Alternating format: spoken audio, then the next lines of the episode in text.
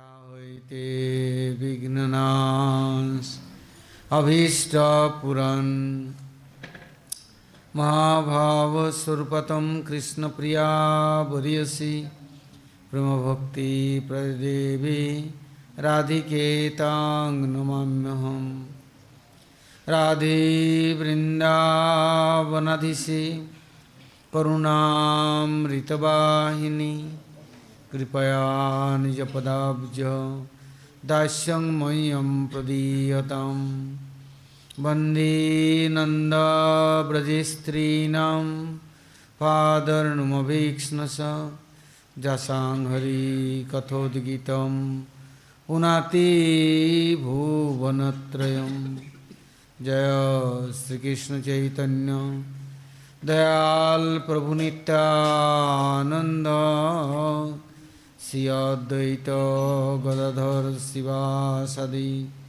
Sri Gaur Bhakta Vrinda Hare Krishna Krishna Krishna Hare Hare Hare Rama Rama Rama Hare Hare Bolo Sri Guruji Maharaj ki jai, Guru Parampara ki jai, Ananta Ananta Koti Vaishnava Vrinda ki jai, Sapar Sad Gaudhari ki jai, Gaur Nityananda Prabhu ki jai, Jagannath Baldev Subhadra Sudha Sanjeev ki jai, Bhakta Vigna Vinasham Karani Singhadev ki jai, Bhaktaraj Prahlad Maharaj ki jai, Sarva Vishtaprata Giriraj Govardhan Jiv ki jai, Govinda Gopinath Madan Mohan Jiv ki jai, Brajamandal Dham ki jai, Brajavasi Bhakta Vrinda ki jai, Brajeshwari Madhishwari Praneshwari Srimati Radharani ki jai, Brajdevigan ki jai, Samaved Gaur Bhakta Vrinda ki jai, Gaur Pramanandi Hari Hari Gaur.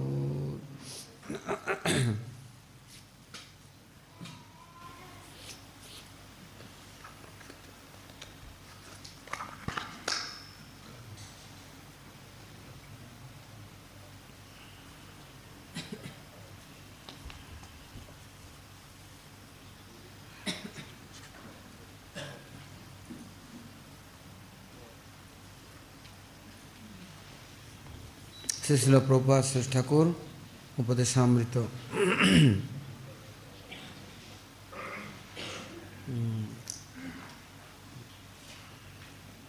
Prabhupada Sri Thakur यहाँ पर बतला रहे हैं.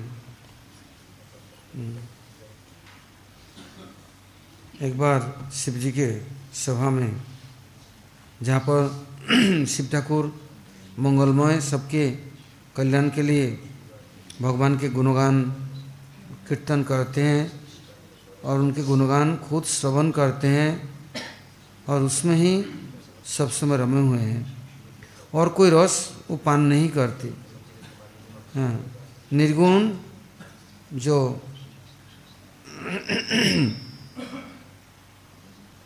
कल्पतरु के जो निगम कल्पतरु के जो प्रपक्व फल है उनके रस से, भागवत रस के अलावा वो न पान करते, न बांटते, किसी को न बहकाते, न ठगते.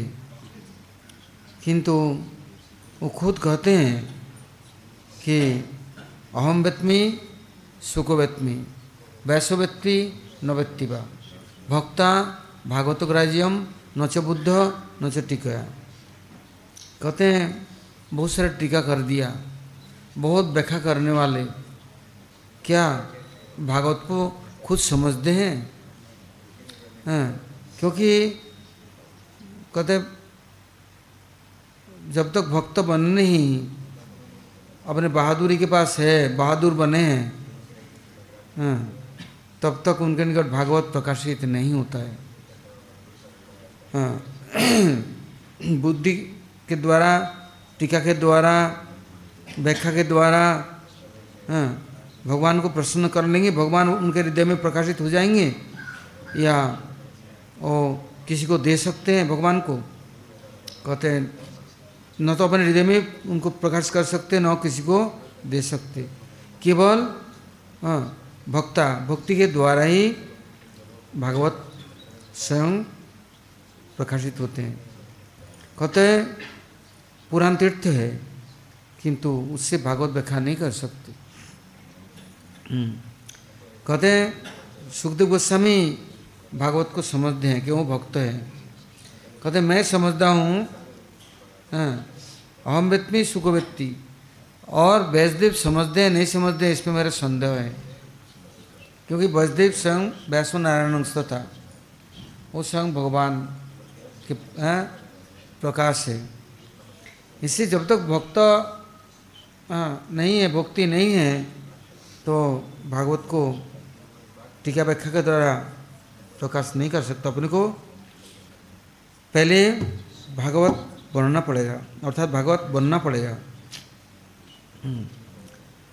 अर्थ के लोभ से, प्रतिष्ठा के लोभ से यदि किसी प्रकार आशा, दुराशा, आकांक्षा कुछ और है तो लोगों के लिए भले चित्ररंजक मनोरंजन कर सकते हैं और भागवत पाठक हो सकते हैं, किंतु भागवत से बहुत दूर है। यदि भगवान के सुख के लिए नहीं है और किसी के प्रसन्नता के लिए, कल्याण के लिए, अपने कल्याण के लिए, अपने सुख के लिए, तो ऐसे लोगों से भागवत सुनने से भी वास्तव सत्य का उपलब्धि नहीं होगा। और आपात मनोरम मनोरंजन कर सकते हैं किंतु कोई आकृष्ट हो के जीवन में पालन नहीं करेगा, हाँ, आचरणशील नहीं होगा। इससे पहले अपने को भागवत बनाओ, अर्थात भागवत की शिक्षा में शिक्षित हो, नहीं तो भागवत का कीर्तन नहीं कर सकते। वो अपने को वंचना करते हैं और भागवत पाठ का अभिनय करके दूसरों को भी वंचना करते हैं। कहते यदि स्कूल कॉलेज में शिक्षक है, अध्यापक है, तो वो लोग के साथ छात्रों का क्या संबंध है? पढ़ लिख लिया, चल दिया। तो भागवत व्याख्या ऐसे संबंध नहीं होता है। यदि स्कूल कॉलेज में भी यदि अच्छा अध्यापक है, छात्रों को अच्छा समझा सकते हैं, पढ़ा सकते हैं, तो उनको अध्यापक के रूप में विवेचित किया जाता है और सब लोग मान्यता देते हैं। कहते हैं उनका जीवन कैसा है, चरित्र कैसा है, वहाँ पर ये विचार नहीं करते। वो स्कूल आते, पढ़ाते, समझाते हैं, उसके ऊपर वो लोग विचार करते हैं। किंतु भागवत पाठक ऐसे नहीं होगा। भागवत पाठक के लिए ऐसा उदाहरण नहीं चलेगा। वो पहले आचारवान होगा, फिर प्रचार करेंगे। महापुरुष स्वयं कहते अपने आचार्य धर्म जीवेरे सिखाए, अपना कोयले धर्म सिखाना जाए। जब तक अपने आप आचरण नहीं करेंगे, आप दूसरे को सिखा नहीं सकते हैं, अर्थात आचरणशील नहीं बना सकते। उपदेश देना कोई बड़ी बात नहीं है, किंतु उपदेश को हम खुद पालन करते हैं कि नहीं है। कहते हैं एक मुसलमान बुढ़िया अपने बच्चे को लेके आई राजा बादशाह के पास, और बादशाह के पास आकर वो बोले हुजूर मैं आपके पास आई हूँ, मेरा एक प्रार्थना है। तो बोले क्या प्रार्थना है? बोले हुजूर मैं अपने बच्चे को ले आया, आप इसको थोड़ा समझा दो, ये बहुत मीठा खाता है, इतना मीठा खाता है तो किसी की नहीं मानता है।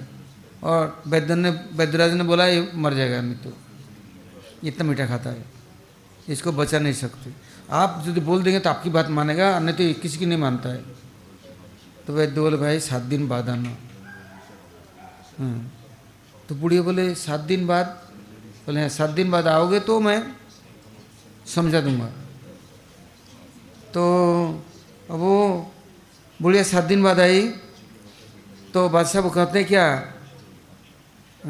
बेटा मीठा खाना अच्छा नहीं है, जितना जरूरत थोड़ा बहुत खाओ, किंतु सबसे मत खाओ, नहीं तो तुम्हारे शरीर में खून पानी हो जाएगा।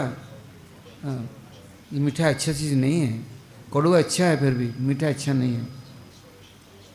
तो बुढ़िया कहती है 7 दिन पहले ये बात को क्यों नहीं कह दिया, आप कह देते, मेरे को कष्ट करके कितना दूर से आना पड़ा, कितना छटपटाती हूँ पागल, और आप कह देते। बोले इससे नहीं कह सका माता, मैं खुद भी मिठाई का शौकीन हूँ, इतना खाता हूँ 7 दिन तक मैंने अपने को कंट्रोल करा, 7 दिन तक मैंने छुआ नहीं, तब मैं आज इसको बोलने के लिए प्रयास किया और मेरा चेष्टा सफल होगा और ये मानेगा।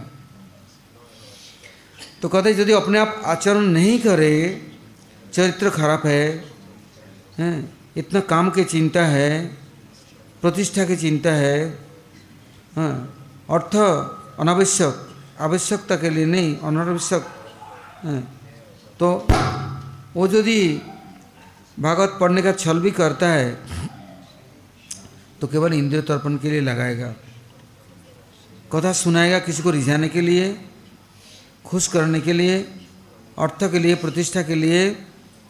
कहते हैं चरित्रहीन व्यक्ति किसी तरह से वो न तो भागवत पढ़ते हैं न सुना सकते हैं, यदि छल करता है, कपट करता है तो उनके द्वारा किसी का उपकार भी नहीं होता। इससे कहते हैं यदि सर्वक्षण 24 घंटा यदि हरिभजन नहीं करते, ऐसे व्यक्ति के आश्रय करने से क्या होगा, जो शतकरा शतभाग सब समय भगवान के सेवा में नियुक्त नहीं है, तो उनके आदर्श क्या होगा। यदि थोड़ा सा करते हैं किंतु अनाचारी है, पेशादार है, पुरोहित है, प्रभुपाद जी कहते हैं प्लेटफॉर्म स्पीकर, हकार स्पीकर, प्रोफेशनल प्रीस्ट, दुर्भाग्य होने से ऐसे गुरु लाभ होगा। ये न तो हरिभजन करते हैं और न हरिभजन करने के लिए उपदेश देते हैं, वो निष्काम नहीं है, जितेंद्रिय नहीं है, शास्त्र का अनुभूति नहीं है, तो क्या हमें शक्ति संचार करेंगे। उनके शक्ति से हम कभी भी अपना आत्मकल्याण नहीं कर सकते हैं। इसके लिए प्रभुपाद जी कहते हैं तस्मात् गुरुं प्रपद्येत जिज्ञासु श्रेयोत्तमम् शाब्दे परिचय निष्णातम् ब्रह्मणि पशुमाश्रयम्। यदि श्रेय बड़े कल्याणकारी बनते हैं, किंतु हमारे मन को रिझाने के लिए, इंद्रियों को खुश करने के लिए बहुत प्रकार के उपाय अवलंबन करते हैं, किंतु हमारा कल्याण के लिए सोचते नहीं हैं। शासन करना, तिरस्कार करना, घृणा करना, उपेक्षा करना एक तात्पर्य पर नहीं है। दुर्गुणों को देख करके घृणा करना आसान होता है, किंतु इन दुर्गुणों से मुक्त करके उनको आत्मकल्याण के लिए सचेष्ट बनना, यदि हमारे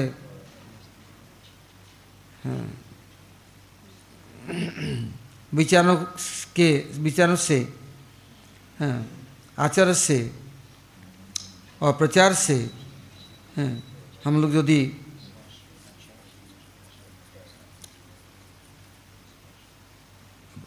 श्रेय पथ को अवलंबन नहीं किया, कहते सत्यम प्रियात सत्यम रुआत, सत्य बोलो किंतु यदि अप्रियम अप्रिय है तो बोलो मनी, कहते नहीं सत्यम सत्य बोलो और प्रिय भी बोलो, किंतु अप्रिय हो तो बोलो मत, किंतु श्रेय कल्याणकारी ऐसा नहीं। ओ जिससे आत्मकल्याण होगा उन बातों को कभी छिपाएंगे नहीं। आपता मनोरम बातों को करके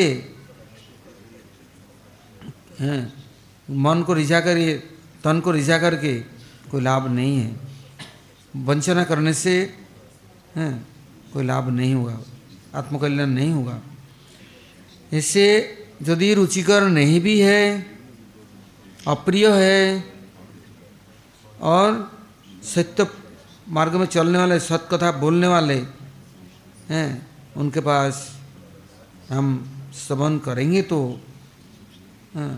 हमारा दुर्गुण अनर्थ से हम मुक्त हो सकते हैं। किंतु वो किसी के रुचि के अनुयायी और खुशामदी वो साधु नहीं होते। केवल प्रियपंथी नहीं, सुख स्वच्छंद की अन्वेषण करने वाले नहीं, कृष्ण सुख अनुसंधान के लिए तत्पर हैं। इसे कहते हैं प्रियपंथी लोग वैष्णव जी का अनुसरण नहीं करते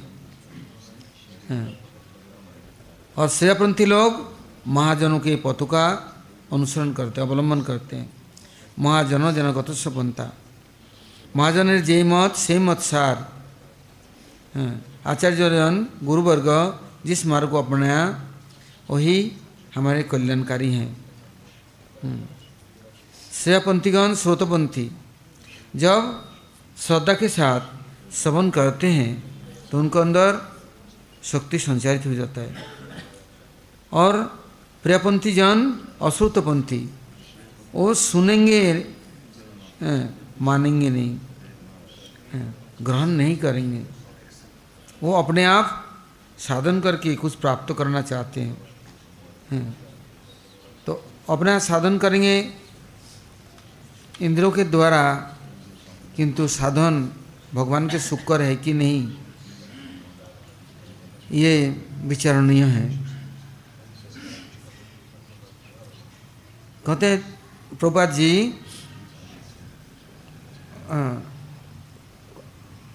बहुत जीव बद्ध जीव बद्ध दशा में कहाँ पर पड़े हैं? कैद खाना में, जेल में पड़े हैं। यह जेल क्या है? महामाया के दुर्ग, महामाया के जेल खाना है। इसके अंदर बांध करके डाल दिया गया। ऐसा नहीं कि खुले में जेल में भर के बाहर से ताला लगा दिया, ऐसा नहीं। उनको कैद तो किया गया किंतु उनके अंदर एक सूक्ष्म आवरण एक स्थूल आवरण दोनों दे के कैद खाना में डाल दी, जिससे कि इससे मुक्त नहीं हो सके, निकल नहीं सके। इसमें यातनामय शरीर में पड़ करके दुख उठाए, कष्ट पाए और माया देवी अच्छी तरह से यातना देंगे। कहते हैं माया देवी को बुलाते हैं खुश करने के लिए, पूजा करते हैं और उपवास करते हैं, अनशन करते हैं, कितना चेष्टा करते हैं किंतु माया देवी कर्मों के बंधन से मुक्त नहीं कर सकती, कभी संभव नहीं है। अपने कर्मों के द्वारा ही तो बंधन मिला, जेल खाना में हम आए हैं। अब इसमें से कैसे मुक्त हो जाएंगे? माया देवी को जेलर को यदि खूब पैर दब दो और खूब खिला दो पिला दो, क्या जेलर जेल से ताला खोल के छुट्टी कर देंगे? कभी नहीं कर सकते। इसलिए हमारा बद्ध दशा में हमें बांधा क्यों? हमारा कर्म इतना बुरा, कर्म के फल से सूक्ष्म शरीर स्थूल शरीर मिला और उसको लेके कहाँ फेंक दिया? माया देवी कारागार में, जेल खाना में। और हम कैद हो गए और जेल के अंदर में आ गए। कितना भी चीखे चिल्लाए, कितना भी शांत बनने की कोशिश करे, किंतु कर्म का फल तो जाएगा नहीं।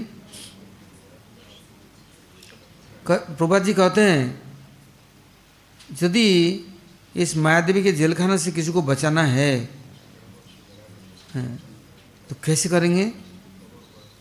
उनके लिए अस्पताल खोल दी, विद्यालय खोल दी, उनके लिए पानी की पियाऊ खोल दी, कपड़ा लत्ता दी, दवाई दिया। क्यों जेलखाने से छुट्टी मिल जाएगा क्या? हाँ, ये कभी नहीं मिलना है। इसलिए यदि उनको भगवान कृष्ण की तरफ उन्मुख कर सकते हैं और उन्मुख कर दिया, भगवान के पास यदि शरणागत हो गया, प्रार्थना किया और प्रभु से प्रभु के निकट प्रार्थना की, तो प्रभु स्वयं मालिक है और उस जीव को कैद खाना से वो मुक्त कर सकते हैं। और जब तक प्रभु का शरणागत नहीं है तब तक उनको कौन सहारा देगा, कौन मुक्त करेगा? स्थूल आवरण से आसक्ति कौन हटाएगा? सूक्ष्म आवरण से मुक्त कौन करेगा?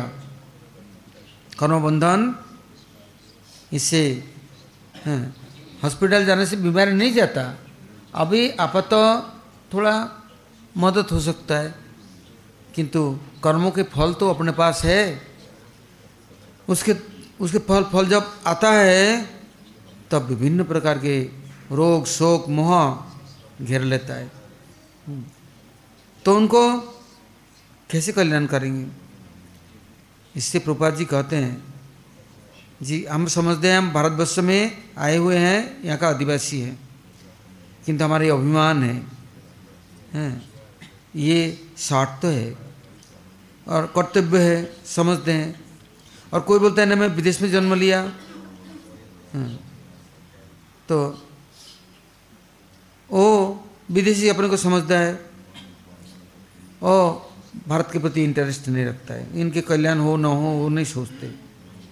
किंतु चैतन्य महाप्रभु, चैतन्य देव के भक्त ऐसे सांप्रदायिक नहीं हैं, देशगत, कालगत, पात्रगत विचार में नहीं है, क्षुद्र सांप्रदायिक नहीं है। वो अचैतन्यम इदम विश्वम, देखते हैं विश्व संपूर्ण अचेतन है। इससे कोई सोचता है मैं देशभक्ति करता हूँ, देश के लिए सोचता हूँ और औरों के लिए क्यों सोचूं? किंतु महाप्रभु उनके परिकर ऐसे नहीं है। वो केवल एक व्यक्ति के लिए नहीं और थोड़ा सा उपकार कल्याण के लिए नहीं, एक के लिए सोचते हैं, दूसरे के लिए नहीं करते, तो ये हिंसा है, ईर्ष्या है, तो उस उपकार का कोई फल नहीं होगा। इससे हम अपने देशवासियों की सोचेंगे और औरों की नहीं सोचेंगे। नहीं, समग्र देश, समग्र पात्र, समग्र काल के अंदर में जितने कैदी है जेलखाना में, अपने कर्मों के फल से आकर के दुख पा रहे हैं, यंत्रणामय शरीर के द्वारा सब समय छटपटाते हैं, उनको हंसी मजाक गल्प से उनका कल्याण नहीं हो सकता। उनको तिरस्कार और भत्सना करने से भी वो शुद्ध नहीं होंगे। उनके चित्तवृत्ति को बदल करके कैसे ही भगवान के चरणों में उनको रुचि उत्पन्न कर दी जाए और उनको शरणागत के लिए तैयार की जाए। खुद प्रार्थना करे। हमारे लिए 10 जने के 1000 जने 1,00,000 जने यदि प्रार्थना करे तो कौन सुनेगा? किंतु हम खुद तो प्रार्थना करना सीखे, चेष्टा तो करे। तो कहते हैं यदि कितने बीमार आदमी हैं और डॉक्टर लोग उसकी बीमारियों को ठीक करने की कोशिश करते हैं, किंतु फिर बीमार होता है। क्यों? कर्म का फल कहाँ जाएगा? लौट के आएगा। और यदि कुकर्म करे ही नहीं है तो उसका फल क्यों होगा? इसलिए उस कैदी जीवों को यदि उद्धार करना है, उनका कल्याण करना है, तो उनको अकर्म, कुकर्म, विकर्म, हाँ, सत्कर्म, निष्काम कर्म से उनको बचाना है। उनको भगवान के चरणों में, भगवान के सेवा में उनको नियुक्त करना है। तो भगवान चाहे तो उनको मुहूर्त काल के अंदर में उनको मुक्त करके उनको नित्य शांति और नित्य सुयोग सुविधा अधिकार प्रदान कर सकते हैं, कर देते हैं।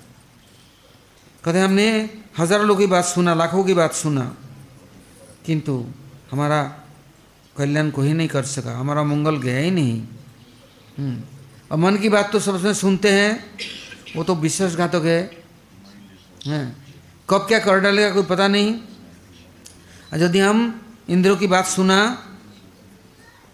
प्रभुपाद जी कहते हैं ये मन ऐसा है, उसको सुयोग थोड़ा दे दो तो कुछ न कुछ खुराफाती क्या कर डाले, कितना क्या सोचते हैं, कहाँ लेके पहुँचाते हैं। इसलिए ये मन की बात मत सुनो। ये किधर सोचता है, कैसे भी इनको काम के गुलाम बनाओ और दास बनाओ, क्रोध के गुलाम बनाओ, उसमें उसका रुचि बहुत है। कैसे काम क्रोध के दास बनाया जाए मन को सब मालूम है। इसे माया के दशम में नियुक्त करने के लिए वो अच्छा अच्छा उपदेश देता है, ऐसा करो ये ठीक होगा, ये अच्छा होगा। इंद्रियों को भी उतावला कर देते हैं, मैं तुमको मदद करूँगा, मैं तुम्हारा राजा हूँ, मालिक हूँ।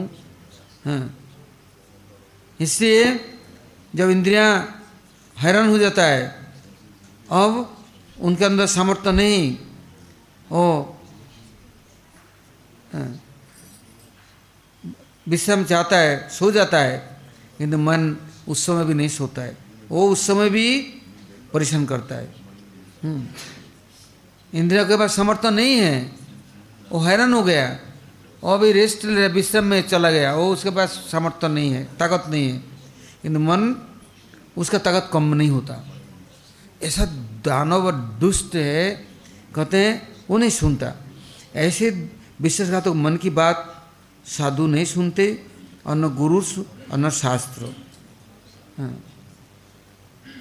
हम नहीं सुनेंगे, तुम कुछ भी बोलो, हम तो जो साधु बोला, जो गुरु बोले, शास्त्र बोले, हम वो सुनेंगे। तो जब सद्बुद्धि के द्वारा, विवेक के द्वारा मन को उपेक्षा करते हैं, उनकी बातें नहीं सुनते, न मानते, न पालन करते, मेरे को हरिमाला करना है, भूख लगी है, अभी सुंदर कचौड़ी सेक रहे, एक खा के आगे हरिनाम कर लेना, नहीं खाना है, आज भूख जाएगा, समर्पण होगा, संत लोग पाएंगे, फिर खाऊंगा तो फिर मैं माला नहीं कर सकता, सो जाऊँगा, नहीं खाना ही नहीं, अब पहले माला करना है, मंत्र करना है, मेरे कीर्तन करना है, जो शास्त्रों में बोला, साधुओं ने बोला, वो करना है, सुनूंगा नहीं तुम्हारा, कि नहीं तो वो तो छोड़ेगा नहीं, वो ऐसे पीछे पड़ेगा। तो साधु लोग, हरिगुरु वैष्णव, वो देखते कि ये तो मन इनके विदेशी है, ना हरि की बात मानने देगा, ना गुरु की, ना वैष्णव की, उससे विद्वेष करेगा, व्यस्त है सब समय, उत्पात। इसलिए सच बात नहीं सुनता, न मानता। कहते सब लोग नहीं मानते, मैं क्यों मानूं? कहते मन सब समय प्रिय चाहता है, आपत मनोरम, रुचिकर, किंतु इसमें हमारा कल्याण तो होगा नहीं। इससे धर्मवीर बनने की जरूरत नहीं, कर्मवीर बनने की जरूरत नहीं। हम लोग यदि इस इंद्रियां सब समय सामर्थ्यवान नहीं है, शिथिलता आ जाता है, कुछ समय के बाद इंद्रियों के अंदर सामर्थ्य नहीं रहने से वो हैरान हो जाता है, तब बोलते हम थक गया, अब हार गया, अब हमसे होता नहीं है। किंतु ये जो मन है वो हारता नहीं, थकता नहीं है। इसलिए प्रभुपाद जी कहते हैं शत शत गैलन रक्त खर्च करने को मैं तैयार हूँ एक एक व्यक्ति के लिए। जिसके भाग्य अच्छा है उनके अंदर सबसे पहले भगवान की कृपा है तो भगवत कथा सुनने के लिए इच्छा जागृत होगा। बस उस कथा यदि सुना ग्रहण किया साधु से तो शक्ति अंदर में जा कर के उनको शक्ति संचार करके उनका विवेक उत्पन्न करेगा और विवेक बुद्धि को परिचालन करेगा। वो कृष्ण कथा ही शक्ति है। वो शक्ति ही एक विरोधी और रोध प्रतिरोध करने वाला, मन से बचाने वाला और इंद्रियों को सत्मार्ग में ले जाने वाला। मन बोलेगा अच्छा तुम अभी तो बीमार है, आराम कर लो, अब इंद्रियां तुम्हारा ठीक नहीं है, जब स्वस्थ हो जाएगा तब करना, अब आज माला इतना नहीं करने का है। हरिदास ठाकुर बोलता है खंड खंड हो यदि जाए यदि प्राण तब तो बदलना छाड़ी भोरी नाम। अरे बादशाह मारना है, काटना है, टुकड़ा कर देना है, कर दो, तुम्हारा जो मर्जी तुम करो, मैं तो हरिनाम नहीं छोड़ूंगा। उसको मर रहा है तो हंस रहा है, नाराज नहीं हो रहे। और बोला मर क्यों नहीं रहे? बोले किससे मरूं? तुम्हारा मारने से कोई हम मरेंगे क्या? तो कहते हैं यदि साधुओं के और शास्त्रों के और गुरु के वाणी सुना उस समय उनके अंदर शक्ति भगवत शक्ति प्रवेश कर जाता है। वही विवेक बन के इंद्रियों को भी भगवत सेवा में नियुक्त करते हैं। मन के विरोधी बनता है, उसकी बात सुनता ही नहीं। अब मन क्या करेगा? इधर से उधर से टटोरता है, किस तरह से इसको फुस रहा है, बहका है, सुनता ही नहीं है, मानता ही नहीं है। तब वो हार जाता है, देखता है ये तो अब नहीं सुनेगा। और इधर साधु की बात सुनता है तो गुरु की शास्त्रों की, उसके अंदर शक्ति बढ़ता जाता है। उस समय मन फिर भी कभी कभी इधर से उधर से ऊँकी झुकी मारता है, इधर से उधर से उनको बहकाने की कोशिश करता है, कुछ दे के ले के खिला के पिला के सुना के मीठे मीठे। किंतु साधु तो निर्बंध कृष्ण संबंधी हटी है, जिद्दी है, वो सुनेगा नहीं। तुम कुछ भी बोलो, हम जहाँ हैं ठीक है, हम जो कुछ कर रहे हैं ठीक कर रहे हैं, नहीं सुनता। तो वो व्यक्ति मुक्ति का कारण बन जाता है, उसके लिए अब बंधन नहीं है। मन एवं मनुष्यनाम कारण बंधन मोक्षे। मन ही मनुष्य के लिए बंधन का कारण बनता है और वो मुक्ति का कारण भी बनता है। विषय छाड़िया कभी शुद्ध है मन, कभी हम हेरब श्री वृंदावन। जब तक मन विषय को छोड़कर के विषय से अलग नहीं होता, वो शुद्ध नहीं होता, तब तक वो जैसे संगति हुआ, जैसे सीखा, वो उस अभ्यास में के द्वारा परिचालित है। किंतु जब मन को जबरदस्ती करके हरि कथा, हरि नाम, हरि कीर्तन, हरि सेवा में लगाया जाता है, वो नहीं करना चाहता। बस तुम्हारा जहाँ से जाना है जाओ, मैं तो जाऊँगा नहीं, मैं तो सुनूंगा नहीं, तुम्हें जो कुछ करना है करो। लोग बोलते हैं हरिमाला ले ली, हमारा मन भागने लग गया। भागने दो, तुम क्यों उनके पीछे पीछे जाते हो? तुम हरिमाला करो, हरि कीर्तन करो, जाने दो मन को। कहाँ जाएगा? मोहल्ला का दूर मस्जिद है, घूम करके फिर आएगा, जाएगा कहाँ? सुन मत। फिर बोले ये बेचैन कर देता है, उताला कर देता है। करने दो, तुम जिद्दी से माला करो, हरिनाम करो, कीर्तन करो, कथा सुनने की चेष्टा करो। सुनते सुनते भाग जाता है, सुनेगा नहीं, उसको बेचैन लगता है ना। कब भागेंगे, कब उठेंगे, कब जाना है, उनको रुचिकर नहीं। किंतु जब जबरदस्ती सुनेंगे ना तो क्या होगा? ये साधन है, वो साधन के द्वारा सिद्धि मिलेगा। क्या सिद्धि? और भगवत भक्तों के श्रद्धा उत्पन्न होगा, उनके साथ संबंध ज्ञान होगा, वो हमारे लिए सबसे मदद करेंगे, शक्ति संचार करेंगे। बोले काहे की कमी है, मैं तो हूँ, चिंता क्या है? तो वो उस समय उनको मुक्त कर देंगे, अब बंधन नहीं है। अब मन को जब वो रस मिलने लग जाता है, अब धीरे धीरे वो देखता है तो मैं तो बहुत हैरान हुआ अभी तक, हाँ अब इनको भी हैरान करा, अच्छा अब धीरे धीरे धीरे मन अब अनुकूल हो गया, हाँ होना शुरू करता है। अब नहीं भागता है, ना घबराता है, ना बेचैन करता है। नहीं तो जो मानव ले लिया ना, उनको लगा कब ख़त्म हो जाए, बाप रे बहुत बड़ा बोझ ले लिया, कैसे करे, कैसे रस्सी खींचे, जल्दी मल्दी करके कैसे करके पूरा करके छोड़ो। आज तो गुरु मंत्र करने बैठे तो 5 मिनट की जगह 1 मिनट में हो जाए तो बहुत अच्छा है, फ्री हो गया, टेंशन गया, आज का कैसे पार हो गया। ओह जैसे ठंडा के दिन में एकदम बर्फ़ गिर रहा है और नियम लिया 1 महीना स्नान करना है, तो आग जला के ताप करके कैसे भी करके एक डुबकी लगा के गोता लगा कर आ गया, आज का बेड़ा पार। हाँ, मन ऐसा दुष्ट है, वो सुनेगा नहीं। किंतु जब उनको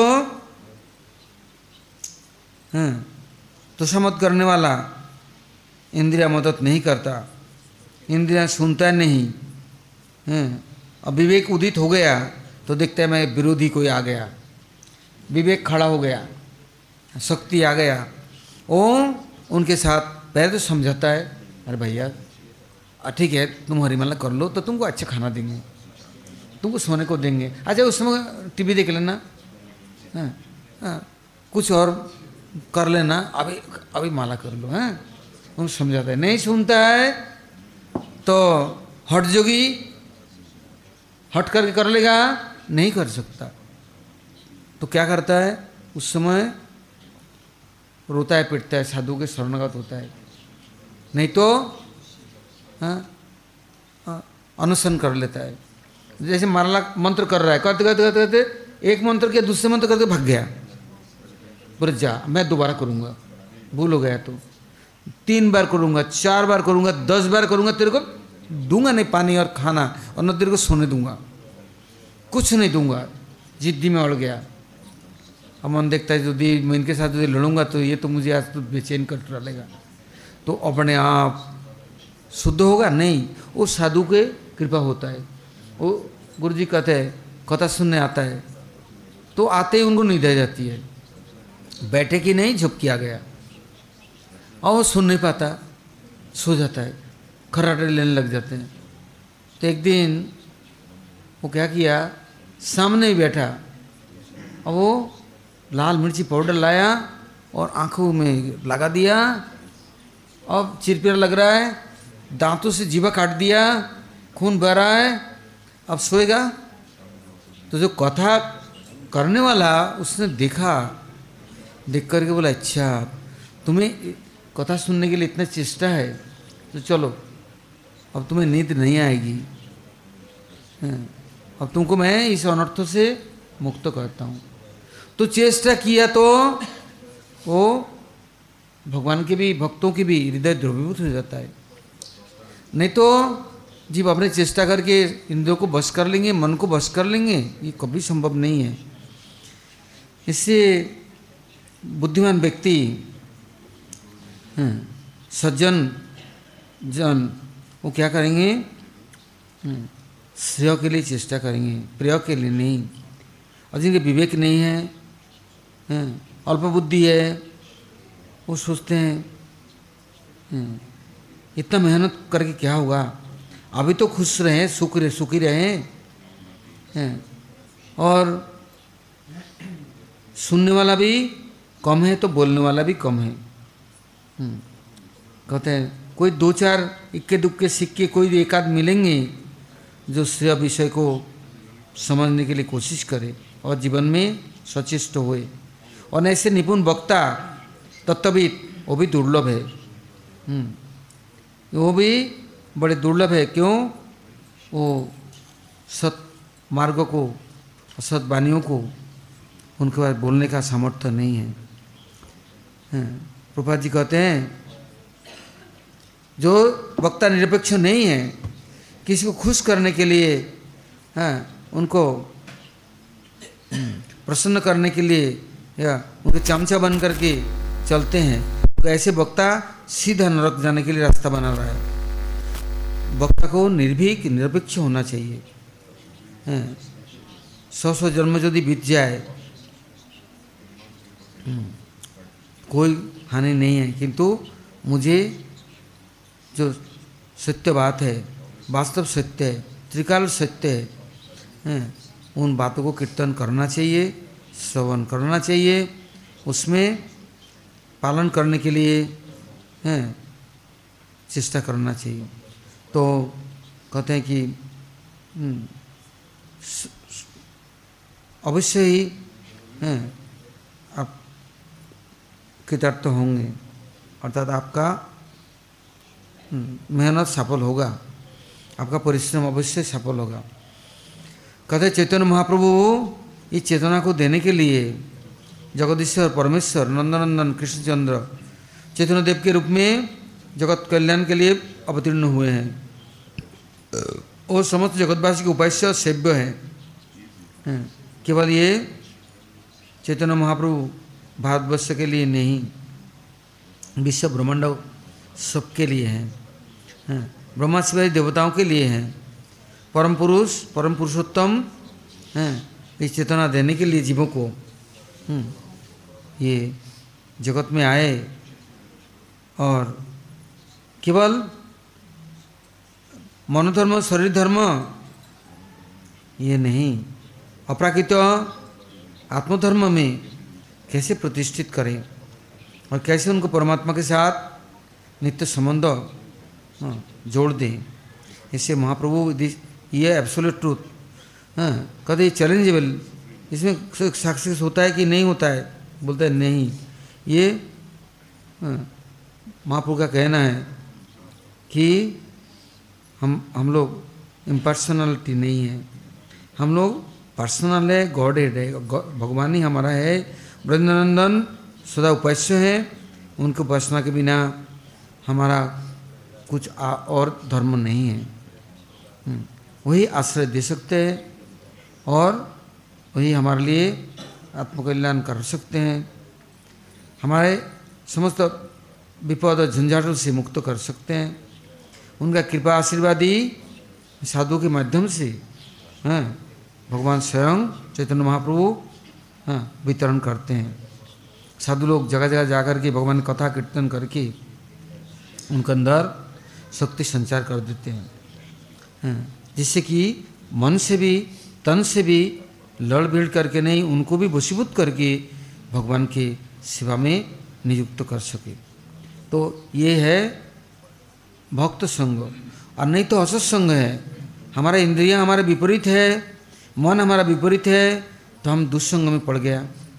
इसको महाप्रसाद देके, भगवान के कथा सुना के, भगवान के चरणामृत देके भगवान के सेवा में नियुक्त कर सके, तो ये हमारे लिए सबसे बड़ा सत्संगी है। इनको कीर्तन में लगाया, कथा में सुनाने में लगाया, भगवत प्रसाद सेवन में लगाया उनको, न तो फिर हम अभक्तों के दल में नहीं, भंडों के दल में नहीं, हमारा मनोधर्मी नहीं है, हम भक्तों की कृपा से हम सत्संग में आकर के सत पथ में चलने की हमारे अंदर योग्यता प्राप्त कर लेते हैं। इससे जब तक कि गुरु दर्शन नहीं होता तो कृष्ण दर्शन संभव नहीं। गुरुमुख से कैसे, संतों के मुख से भगवत वाणी, भगवत की कथा कीर्तन यदि सुनने की इच्छा नहीं भी है, तभी एक शब्द कैसे भी पहुंच गया तो उसी समय उनके चित्तवृत्ति बस निर्मल और धोत होने लग गया, और धीरे धीरे करके उनको खींच करके ला करके भगवान के चरणों में, गुरु के चरणों में समर्पण करने का सामर्थ्य देंगे।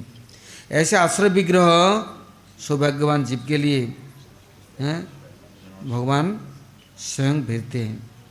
बड़े भाग्यहीन तो उनके निकट कोई नहीं पहुंचता।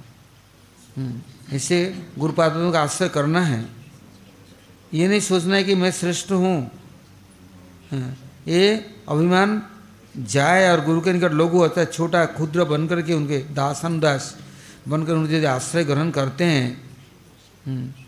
तब तो गुरुवाणी और गुरु की शक्ति कार्यकारी हो जाएगा। और नहीं तो हम सीख करके समझ करके हम खुद ही सद्गुरु के पद अधिकार कर ली।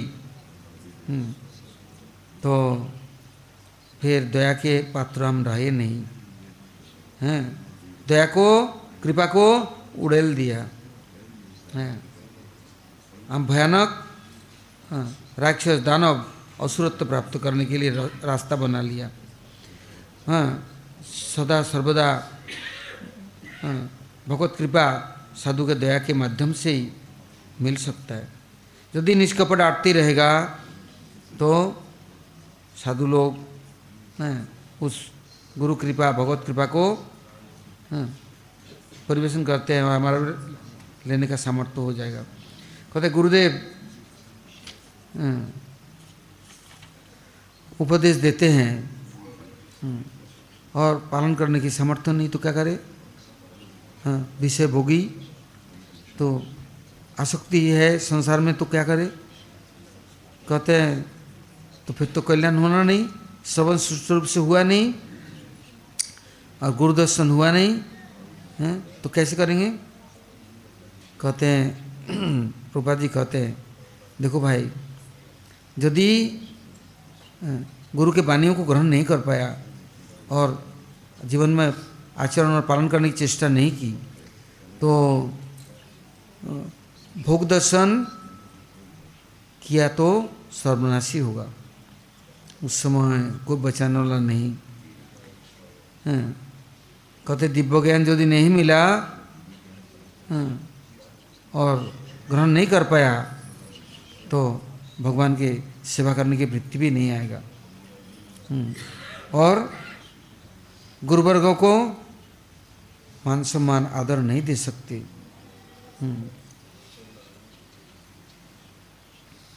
कहते जगदीश्वर भगवान के ये जगत है। जगत को जब हम लुटेरा बन करके भोग करने के लिए चेष्टा करते हैं और सचेष्ट हो जाते हैं नहीं हम इस संसार को भोग करेंगे, सब कुछ हमारा है। जगदीश्वर कौन होता है? जगत पिता कौन होता है? तो ये अभिमान के कारण ये मायादेवी कारागार में हमारा जातनामय दो शरीर के अंदर बद्ध होकर के हमें कैदी बनना पड़ा। जिस समय जगत पिता जगदीश्वर की सेवा के लिए समस्त वस्तुओं को अपने को भी समर्पण करने के लिए चेष्टा मात्र किया तत्क्षणात उनको सद्य मुक्ति, हाँ फिर बंधन से मुक्ति और जो कुछ है उपकरण सेवा के उपकरण हो जाता है। भगवान को मानने से तो भगवान के जैसे ही पूज्य और उनको जो उनको बंधनीय बना के देते हैं प्रभु। किंतु यदि भोग करने के लिए इच्छा जागृत हो गया तो उसको चोर साबित होता है तो चोरी का दंड मिलता है। सब वस्तु है किंतु उसको हम बिना प्रभु के आदेश के हम स्वतंत्र रूप से सबको ग्रहण करके हम छिपाएंगे, उसको भोग करेंगे तो हम तो केवल नालायक नहीं पक्का चोर है।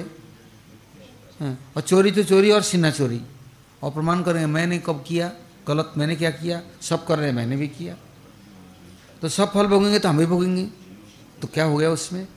सब भोगते आ रहे हैं हम भी भोग रहे हैं को क्या हो गया? हाँ, तो चोरी चोरी तो सीना चोरी। और जिस समय वो गुरु कृपा से साधु कृपा से समझेंगे जानेंगे कि नहीं ये जगत मेरा नहीं है, ये वस्तु मेरा नहीं है, ये समस्त प्रभु का ही है। ईशावास्यमिदं सर्वम यत्किंचित् जगत्तां जगत, जो कुछ है प्रभु का है।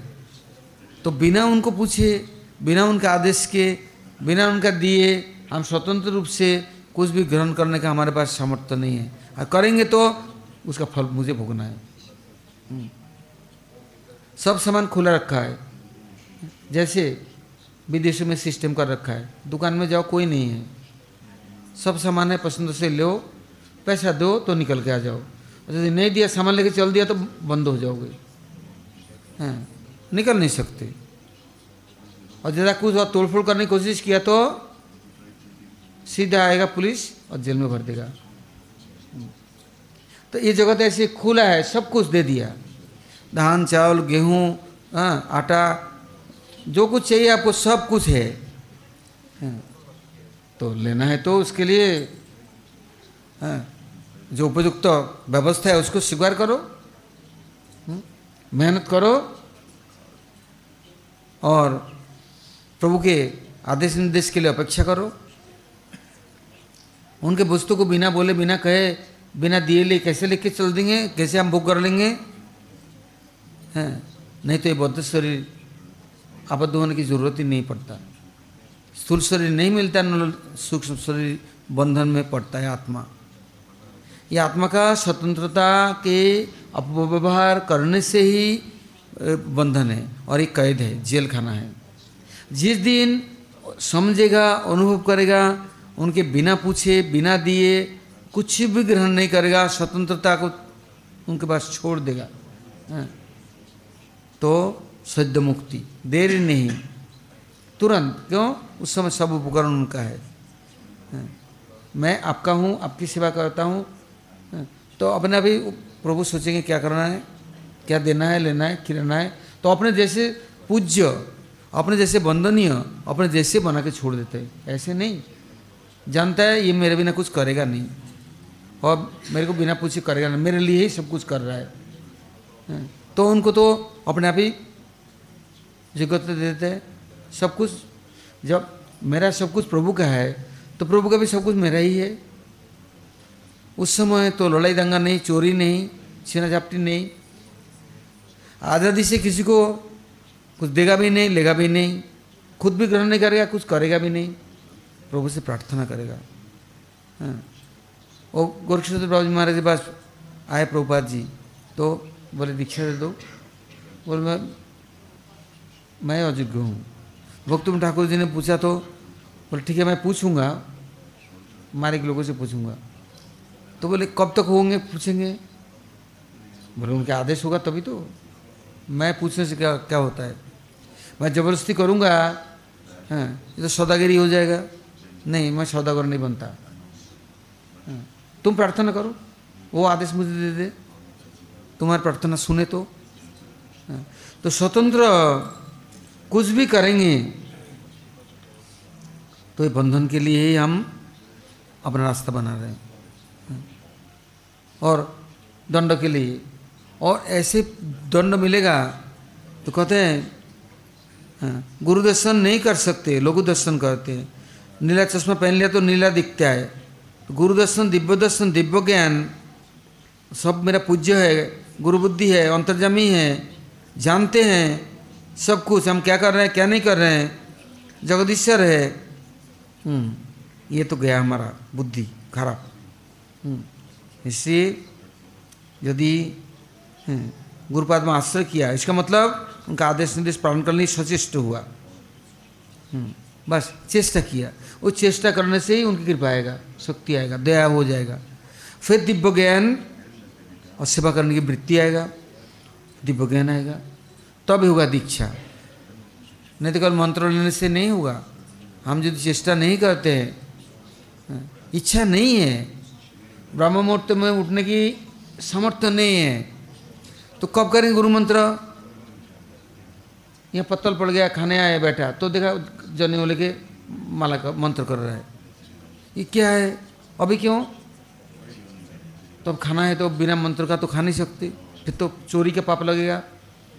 तो सुबह करते मंत्र, सुबह हम उठ नहीं पाते हैं या और काम लग गया।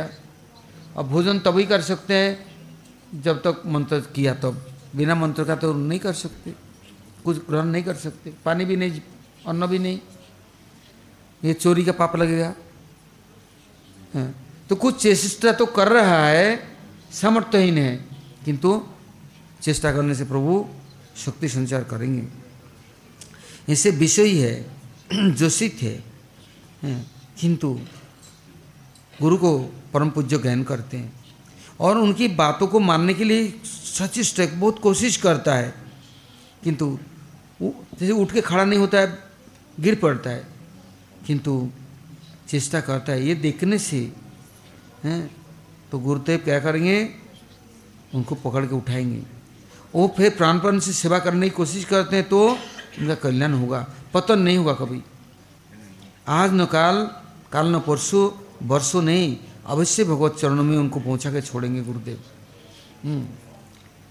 इससे चाहे गृहस्थ हो चाहे त्यागी हो, शास्त्रों की वाणी, गुरुवाणी, साधु की वाणी पालन करने की चेष्टा करना, आदर करना उचित है। गृहस्थ होने से क्या है, पारमार्थिक गृहस्थ हो, परमार्थ के लिए है। भक्त भागवत और ग्रंथ भागवत दोनों की आलोचना करना जरूरी है। ग्रंथ भागवत भक्त भागवत की बात है, तो यदि भक्त भगवान की सेवा करते हैं, वो घर में रहे या बाहर में रहे, यदि भगवत सेवा नहीं है तो नरक है। आज यदि हरि सेवा का अनुकूल है, वो गृहस्थ आश्रम है और त्यागियों के लिए भी आश्रम है। नहीं तो वो प्रतिकूल है तो गृह अंधकूप है। वो आश्रम नहीं है, मठ नहीं है, वो भोगियों का अड्डा खाना है। इससे गृहस्थ, गृहपथ, गृहवास या मठवास में कोई अलग भेद नहीं है। गृहस्थ व्यक्ति, गृहपथ व्यक्ति है, वो गृहस्थी है, गृह में वास करता है, किंतु कृष्ण भक्त गृह में नहीं है। वो भगवत हैं चरणों में, भगवत के सेवा में के लिए सेवा में है और सब समय नियुक्त है। इससे उनके जीवन आसक्त और गृहपथ धर्म में नहीं है। और गुरु सेवा में, भगवत सेवा के लिए, वो गुरु अनुगत्य में भगवत सेवा करने के लिए अपना ये आश्रम, गृहस्थ आश्रम बनाया, उसमें विराजमान है। उनके अंदर अत्याहार, प्रयास, प्रजल्प, नियमाग्रह, जनसंघर्ष, लोलंच, ये सब चीज़ नहीं रहता। उसका उत्साह, निश्चय, धैर्य और भगवान के कथा कीर्तन की रुचि, हाँ, भगवत गुरु कृष्ण की सेवा के निष्ठा बहुत प्रबल है। उनको आसक्ति नहीं है, हाँ, जीवा का बेग नहीं है, क्रोध का बेग नहीं है, उदर का बेग नहीं है, उपस्तवा का बेग नहीं है। तो ये गृहस्थ पारमार्थिक है। उनका कोई किसी ने बोल दिया, हाँ, टिटपट जब जवाब देना, वो इसमें नहीं है। इससे वो गृहस्थ भक्त है। वो पाप कार्य नहीं करते, भक्तिवादक पुण्य कार्य भी नहीं करते, पाप भी नहीं करते तो पुण्य भी नहीं करते। हरिभजन में श्रद्धा संलग्न है, हरि सेवा में। इससे अभिनय नहीं करना, दिखाना नहीं, दिखावटी नहीं, उदासीन नहीं बनना है, शॉर्ट और कपट नहीं बनना है, आसक्त नहीं होना है, किंतु भगवत सेवा में प्रीतियुक्त होकर के सब कुछ समर्पण करना है। तो गृहस्थ भक्तजन भगवत सेवा के सहारे से अपने भगवत धाम कहाँ, अपने गृहस्थ आश्रम में ही प्रकट कर लेंगे। वो दूर नहीं लगेगा, क्योंकि वो स्थान हरि कीर्तन मुखरित, भगवत सेवामय हैं, भगवान के प्रति आदर युक्त। ये जीवंत मठ है। केवल ईंट लकड़ी पत्थर का मंदिर बनाया, उसमें न साधु संत, न भगवान भक्त हैं, न कथा कीर्तन, नहीं तो मठ नहीं, आश्रम नहीं है। जहाँ गुरु की महात्मा नहीं, गुरु सेवा की चेष्टा नहीं, जहाँ जीवों के लिए, कल्याण के लिए चेष्टा नहीं, तो आश्रम नहीं। इससे वो गृहप्रति अपने बुद्धि खर्च करके अपने प्रसन्न होना चाहते हैं। कितने उपकरण इकट्ठा करते हैं जिससे मैं खुश रहूँगा, किंतु ये सब करने से हरि कीर्तन होगा? हम इतना व्यस्त हो जाते हैं उन चीज़ों को, सुबह से शाम तक। ये भगवत का सेवा का उपकरण है, किंतु मुख्य देखना पड़ेगा हमारा भगवत स्मृति हो रहा है कि नहीं, कीर्तन हो रहा है कि नहीं, सेवामय जीवन हुआ कि नहीं।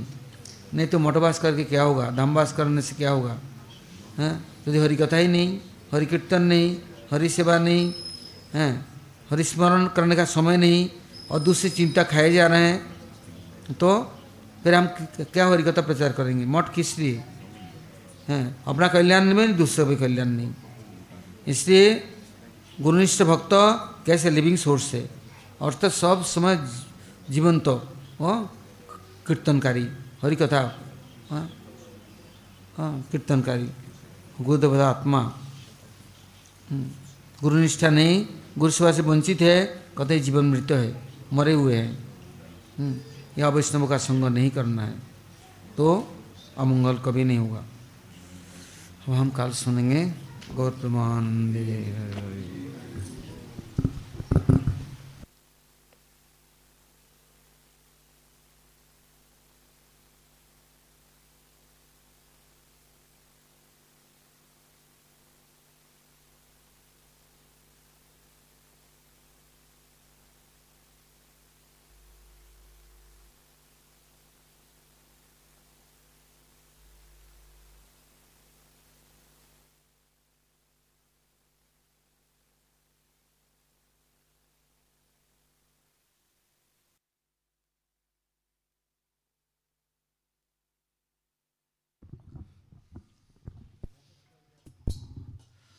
Hari hai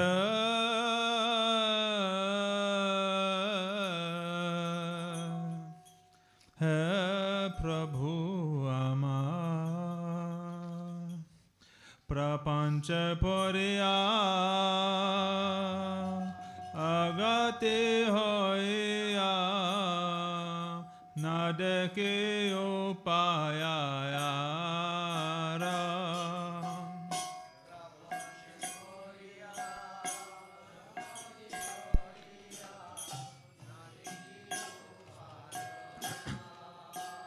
Hariha prapancha pariya agati hoya nadake upayayara.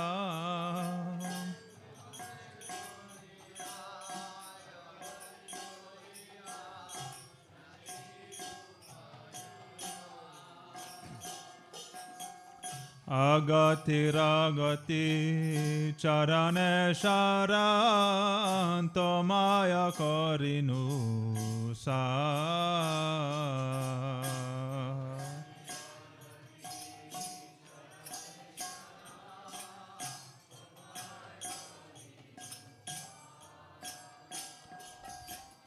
To maya karinusa.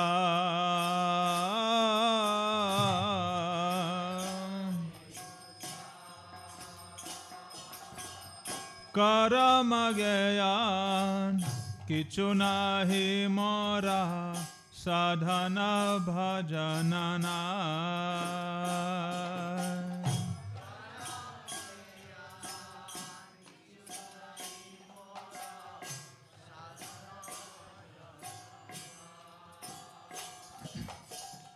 Tumi kripamay amita kanga.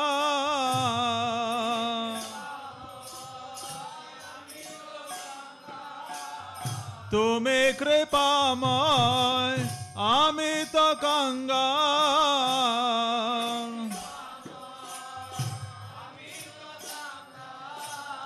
Ahoy tu ki kripa chay.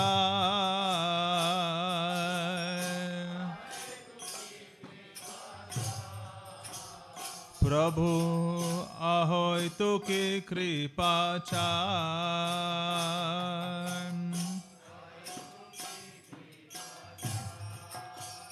Hari hai prapancha pariya gati hoya nadake upayayara.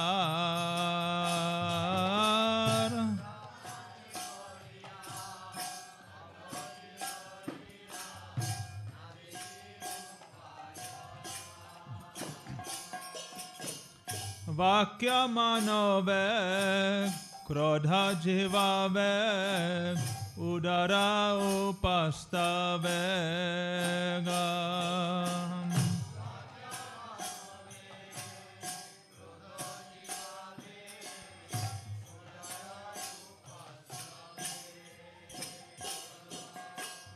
मिले आए सबा संसार भाषाया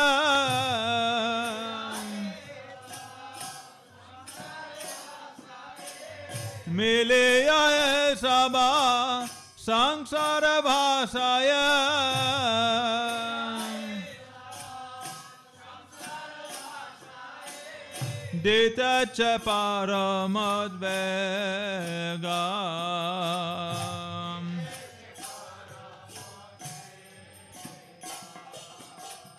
Dita cha paramodvegam Hariha prapancha poriya Agati hoiya Nadeki upayayara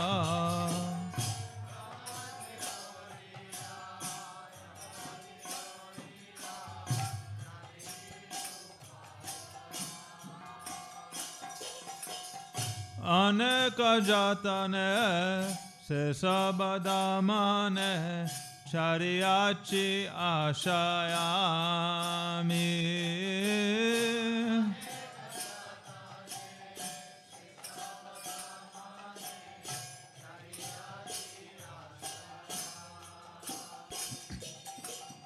Anataranath dakitavanam Anataranat dakitavanam Ekono bharosha tumi Ekono bharosha tumi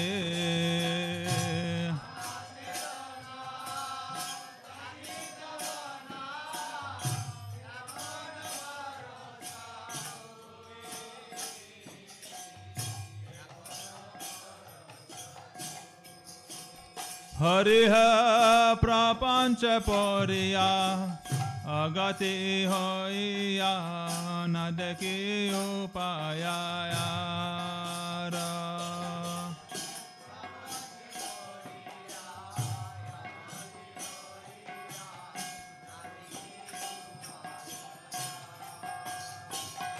Ayagati ragati charana sharana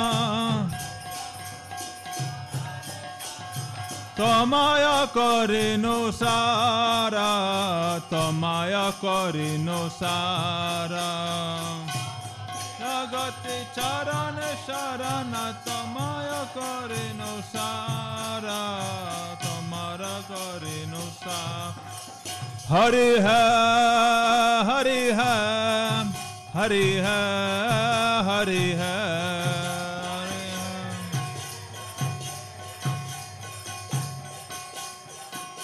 Oh Prabhu hai, Prabhu hai, Prabhu hai, Prabhu hai.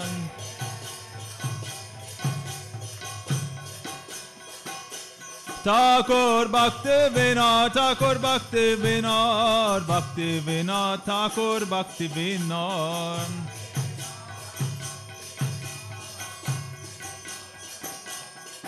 Hare Krishna, Hare Krishna, Krishna Krishna, Hare Hare.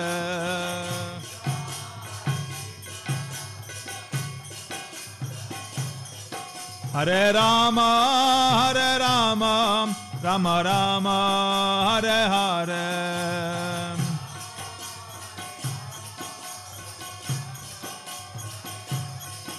Hare Krishna, Hare Krishna, Krishna Krishna, Hare Hare.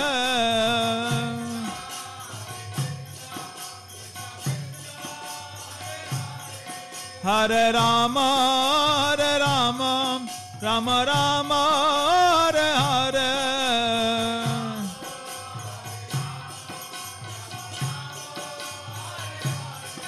Hare Krishna, Hare Krishna, Krishna Krishna, Hare Hare, Hare Ram, Ram Ram, Hare Hare.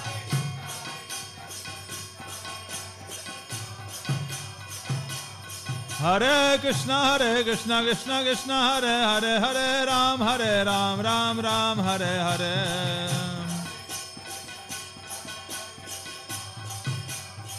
Jaya Jaya Gurudev Gurudev Gurudev Jaya Jaya Gurudev.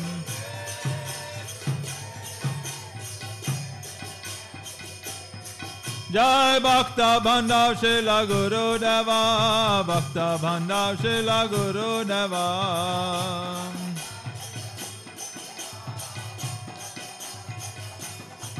Jai Prabhupada, Jaya Prabhupada, Prabhupada, Jaya Prabhupada.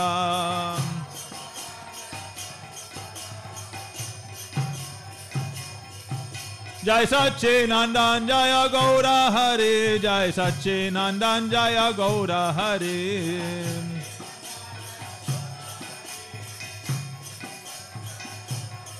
Jai Radha Vinod Bihari, Radha Vinod Bihari Radha. Jai Radha Vinod Bihari, Radha Vinod Bihari Radha. Nitai Gaura Haribal, Haribal, Haribal, Nitai Gaura Haribal.